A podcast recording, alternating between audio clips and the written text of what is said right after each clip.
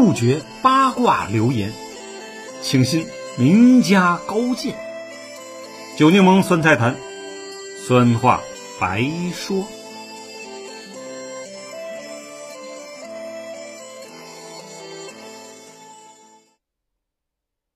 朋友们好，我是酒柠檬。今天呢，说说啊，书圣王羲之当年的那些糗事。东晋王羲之啊，被尊为书圣，《兰亭集序》冠绝天下，在书法艺术上的成就啊，就不用多说了。不过呢，他在政坛上的表现呢，只能说是平平啊。他本人也很不满意。王羲之呢，出生的琅琊王氏啊，在东晋初年那是相当显赫的。王导、王敦呢，帮助司马睿啊定鼎江南啊，一度拥有王与马共天下的政治地位。作为琅琊王氏啊，在东晋的第二代子弟，王羲之右军将军、会计内史的职务啊。那确实不算太高，不过呢，他自己啊之所以不满意啊，倒不是因为官位的绝对值，而是因为官位的相对值。怎么理解呢？王羲之向来看不起晋阳王氏家族的王树啊，可是后来呢，却被王树压过一头，甚至呢，还成了自己的顶头上司。这让自己觉得很没面子。王羲之啊，费了不少心思运作，终究改变不了这一尴尬的局面啊！最后只能辞职躲避了。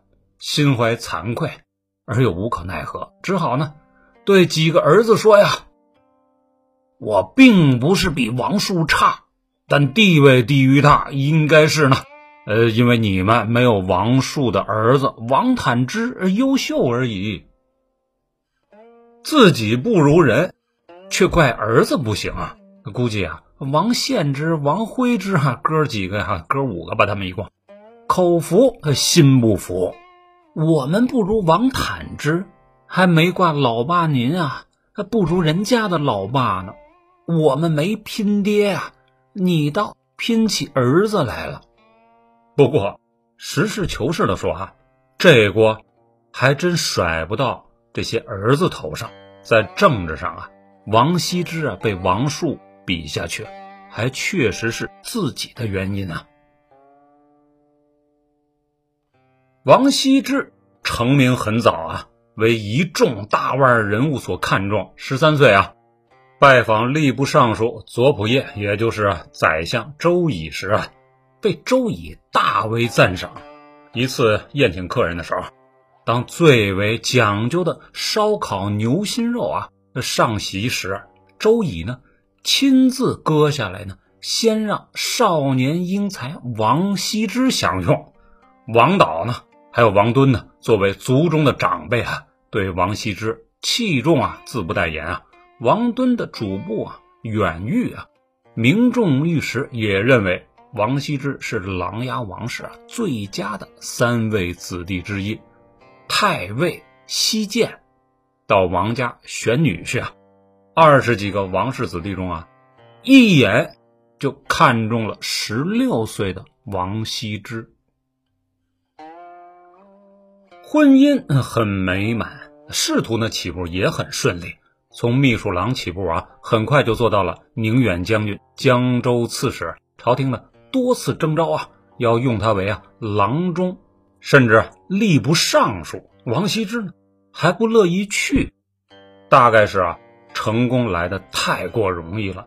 王羲之心态啊有点飘啊，便看不起呢那，看上去有点傻而大器晚成的王树。其实啊，从门第上来看，王树并不比王羲之逊色。不过，即使是王树后来啊被人发现并不傻，但王羲之呢就认为他傻。再后来，王树与王羲之啊齐名了。王羲之甚至呢觉得降低了自己的身份，更加看王树啊不顺眼了。从小学到大学啊，你的身边是不是也有这样不谙世事、自命不凡的人呢？那当年啊，年少轻狂的王羲之为人呢，确实有问题。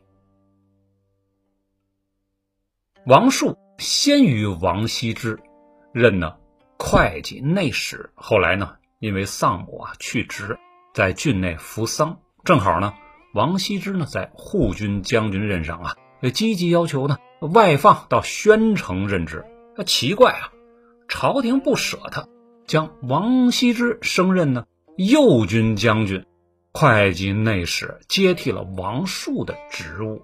王羲之呢到任后啊，礼节上呢应当去前任官员，又是同族的亲戚啊，王树家啊吊丧啊，可他呢只勉强去了一次，便再也不理睬了。其后数年啊，王羲之在郡内啊巡视。即便经过王树的家门口啊，也从不肯上门，让王树呢感到非常的失望。可是不久，朝廷缺人呢，提前启用扶丧期的王树，并升任他为扬州刺史。扬州可不同于现在的地级市啊，在古代啊。扬州的地位类似于现在的北上广深啊，GDP 大省啊，正好管着王羲之的会稽郡。这个王树啊，也是小心眼儿，以牙还牙，估计都是年轻，羞辱王羲之。巡视会稽郡时啊，走遍了郡内的地界啊，见了许多的故旧朋友啊，就是不造访王羲之这个一郡长官，让王羲之啊很没面子，哎呦，有点害怕呀。果然，大干部王树啊之后呢，便盯着会计呢啊不放过查账，对经济指标、市政设施、民政刑法等啊诸般事务严格检查，让王羲之啊疲于应付，苦不堪言呢。两人矛盾由暗转明，正式公开化了。平心而论。这完全是大书法家王羲之的责任啊！你先看不起别人嘛。早年呢，王树有一次啊，性子急啊，吃个鸡蛋被卡住了，他便和呃鸡蛋和仆人呢大发脾气。王羲之听闻此事啊，便将啊王树贬损的一分不值啊。而在王树母丧时啊，礼数不周，更加显得目中无人。按照呢。《世说新语》的说法啊，王羲之多次声称要去吊唁，却又屡屡爽约。后来啊，自己上门又没对主人回礼，明显是存心羞辱对方，做的呢，呃，大为过分。其实，王树一开始啊，还是主动示好的，并没有什么失礼的地方，哪怕是呢，在母亲啊丧事上啊。已经受到了侮辱，听到王羲之出巡的信息，还是赶紧啊打扫卫生啊，准备接待啊这个新来的干部。结果呢，热脸贴了冷屁股，这就不能再忍了。前面说了，王树呢是个急性情的人，那可不像其他名士一样啊，还讲究什么雅量，都是大姓王家的亲族，谁怕谁呀？王羲之。最后啊，遭到报复，那是自取其辱吧？可怪不得别人啊。还有一次啊，王树啊任会计啊内史时啊，王羲之曾经啊在宾客朋友中啊奚落啊长官王树，声称呢，以王树的资质啊，去地方当郡守那没前途，应该啊去尚书省当一个尚书。到老还可以凭资历啊升至啊尚书仆射呀，没想到王树升任直辖市啊扬州的长官了，而且呢还正好是自己的上司，穿不完的小鞋不说啊，这脸更没地方搁了。为摆脱与王树的上下级关系啊，王羲之派人向朝廷请示。要求啊，呃，把会稽郡呢分立为越州，纯粹为个人恩怨而调整行政区划，朝廷当然不会同意了。王大书法家疾病乱投医啊，情急之下又出阴招啊，编造王树的一些谣言啊。这事儿被后人当做王羲之人品不正的把柄啊，茶余饭后都骂这个大书法家做人不地道啊。没办法，成名太早嘛，目空一切，现在成了过街老鼠了，怎么当差呀？只得称病辞职啊，并在啊。父母墓前发誓不再为官，能成为一个大人物啊，必定是经历过常人所非承受过的压力。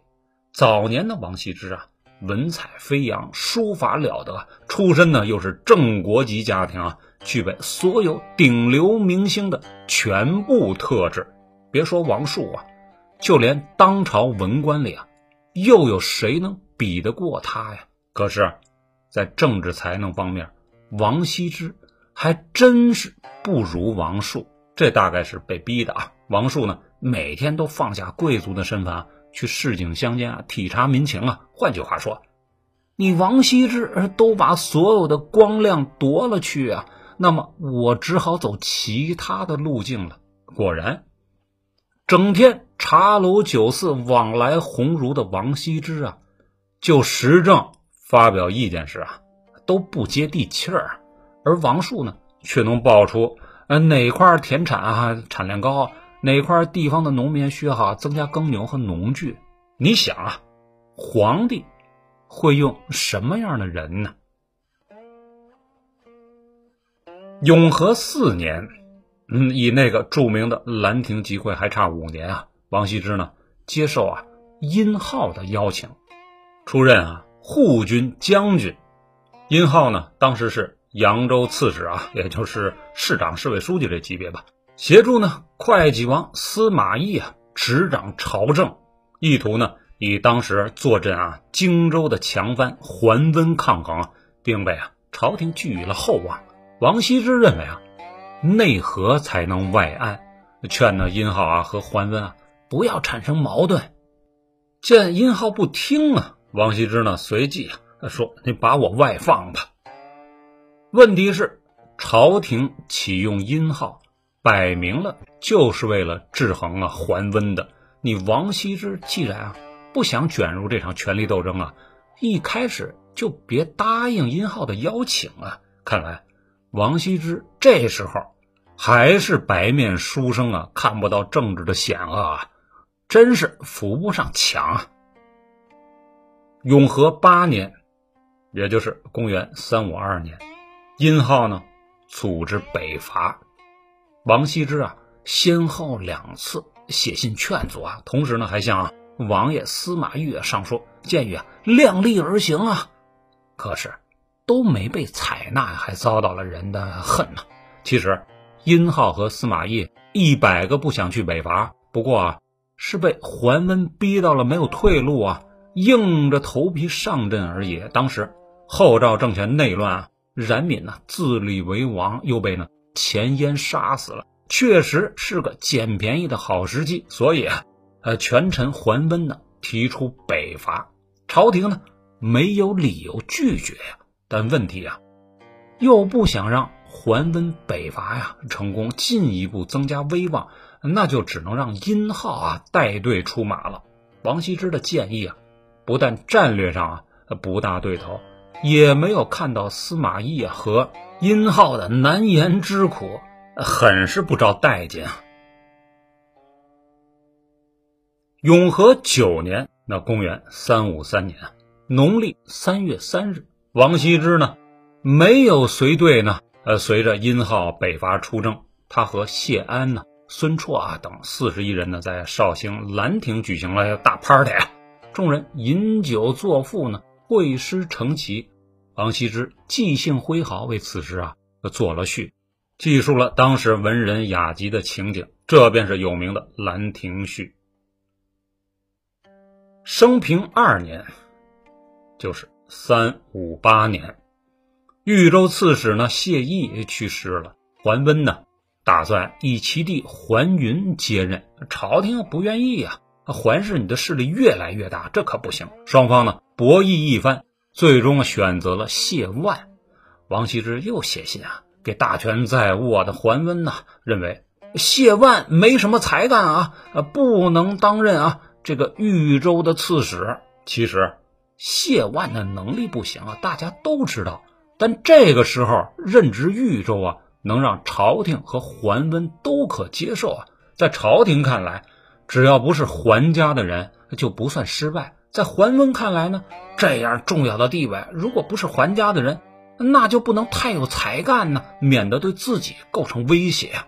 王羲之不懂啊，建议只是表面上就事论事啊，虽然正确，但注定不会被采纳。再看王树啊，默默干活，发表的意见不多，却能呢看透本质，因此啊。不言则已，言则击中要害。呃，隆和元年（三六二年），桓温呢提议迁都洛阳。当时啊，洛阳由桓温北伐收复不久啊，在前燕的攻击下啊，正在告急，还不知道守不守得住呢。自然呢不适合做都城。可是当时桓温啊权倾朝野啊，实力强大，东晋君臣又不敢反对，正没什么主意的时候，呃，王树啊。一语道破了桓温的真实意图，点醒大家。王树说：“啊，以桓温的才干，不可能不知道此时迁都洛阳啊啊不合时宜。提议此事不过是虚言恐吓咱们朝廷而已，不会真的这么干的。不妨呢，皇帝您同意，看他怎么办。皇帝呢，依计行事。”桓温果然自动放弃了最初的想法。如果将这两人在政治上的洞察力啊比一比，王羲之确实差了不是一星半点啊，地位上不如王树啊，也不算冤。王羲之本人呢，从政的态度呢就有点暧昧，含含糊糊，不够痛快啊。你说他想做官吧，又屡次不应召；那自言呢没有庙堂之志，看起来呢也不像呢以退为进的把戏。你说他无意仕途吧，他偏偏在卫士也好，贤妇也好，总喜欢呢对时政啊发表意见，不管这事儿和自己有没有关系。面对这样的风格啊，估计朝廷呢也有点凌乱吧，总不至于上赶着求你做官吧？你王羲之。又没有像殷浩啊、谢安那样通过隐居、沽名钓誉什么的，名气大到不出山就天下苍生没法活的程度啊！最后啊，既然又发下苦誓不再做官了，那就不再勉强你了。而王树呢，可是当仁不让啊，不玩那些虚头巴脑的。刺史当不成了，就主动请求呢降级去当县令，为民做事呢，抓实权要紧呢。朝廷呢？忽然改变主意了，安排王树不任职尚书令，管全国行政。皇帝啊，一点不傻呀，管理国家呀，还得是踏踏实实干活的人才行啊！整天你舞文弄墨、唱歌跳舞、写诗之类的，你还是自娱自乐吧。这样看来，王树虽然起步比王羲之晚，但后来呢，居上并大幅超越啊。也在情理之中啊。王羲之最终大概啊也想明白了，要和王朔比官位啊，还真比不赢，只能辞官退出竞争。这也是摆脱居越王树之下这一尴尬处境的唯一选择了。只是王羲之在父母墓前啊发下的毒誓，依然怨气很盛，并没有对自己啊。蒙受羞辱的原因啊，进行反思，不认为是自己的问题，这就有点呃偏执了。本来呢，此举对做官的态度啊，大概是两可，有合适的职位就做做也无妨，没有合适的呢，那就不做也罢。呃，毒誓一发呢，那就彻底断了官路了，只能闲赋到底了，自动放弃了一个。选择总是有些失落的。好在呢，天生我材必有用啊。王羲之贤赋之后，当然在贤赋之前也是发挥特长，苦练书法，终于成了一代书圣。有时啊，我们还真说不清啊，当尚书令重要呢，还是成为一个大艺术家重要？一千五百多年过去了，没有几个人记得王树，可《兰亭集序》呀。却成了千古绝唱。后人解读啊，该行书中每一个字儿都被王羲之创造出一个生命的形象啊，有筋骨血肉啊，完足丰满啊，且赋予了各自的秉性、精神和风仪，或坐或卧，或行或舞，或歌，随尺幅之内，群贤毕至也。看来，人尽其才。才是王道。评论者呢，也许并不清楚啊。王羲之通过一路来的官场悲欢与人生境遇啊，终于参透了书法的奥秘。